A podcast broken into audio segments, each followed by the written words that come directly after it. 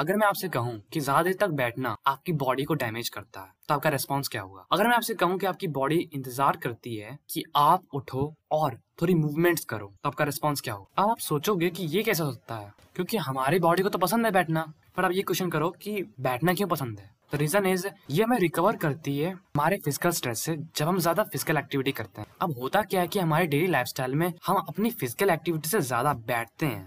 और सबके पास अपने अपने रीजन है कि वो क्यों ज़्यादा बैठते हैं? द थिंग इज़ कि हमारी बॉडी बैठने के लिए नहीं बनी मूव करने के लिए बनी है। अगर आप बॉडी की फिजियोलॉजी और बायोलॉजी को देखोगे तो हमारी बॉडी इस तरह का स्ट्रक्चर्ड है ताकि हम ग्रेविटी के अगेंस्ट खड़े हो सके। हमारी स्किन और मसल्स इलास्टिक है ताकि हम अपने जॉइंट्स को आसानी से मूव कर सकें। हमारा ब्लड ग्रेविटी पे डिपेंड होता है ताकि ब्लड को बेटर तरीके से और हर जगह सर्कुलेट कर सके। तभी तो हमारा हार्ट ऊपर अपर बॉडी में, ना कि लोअर बॉडी में, क्योंकि ग्रेविटी की मदद से लोअर बॉडी में हर जगह अच्छे से ब्लड सर्कुलेट हो जाता है। अब देखते हैं कि क्या होता है, जब आपकी बॉडी ज़्यादा देर तक बैठती है।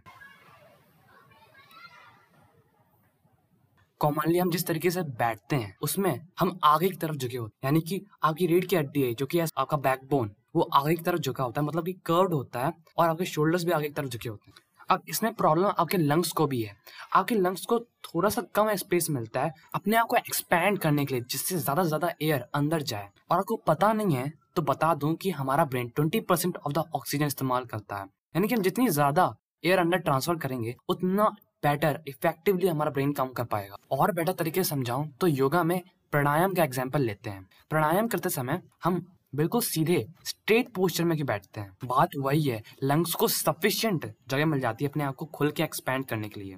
इस तरीके के बैठने से रीढ़ की हड्डी की बात करें तो आपको ओवर टाइम यानी कि बाद में आपको दर्द पेन होना शुरू हो जाएगा। इसका रीजन है कार्डिनल डिस्क ज़्यादा स्प्रेस होती हैं और मसल से तो बैंड ही बच जाती है जब आप ज़्यादा देर तक इस तरीके से बैठते हो। अब बात कर लेते हैं कि बैठने से इस पोजिशन में हमारे पैरों के हाल होता है। पैरों की जो मसल्स होती है ना, वो कंप्रेस होती हैं और उसमें जो नर्व्स होती हैं, वो भी कंप्रेस होती हैं ज़्यादा देर तक बैठने से, जिसकी वजह से हमें नम्बनेस फील होती है और हमारा ब्लड सर्कुलेशन भी कम हो जाता है, जिससे स्वेलिंग होने के चांसेस हैं।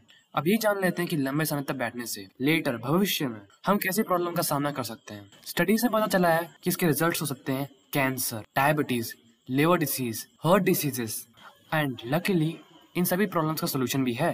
पहला, कि आप अपने पोस्चर को ध्यान से ऑब्ज़र्व करो और अपनी स्पाइन जो है ना रीढ़ की हड्डी उसे सीधा रखने की कोशिश करो।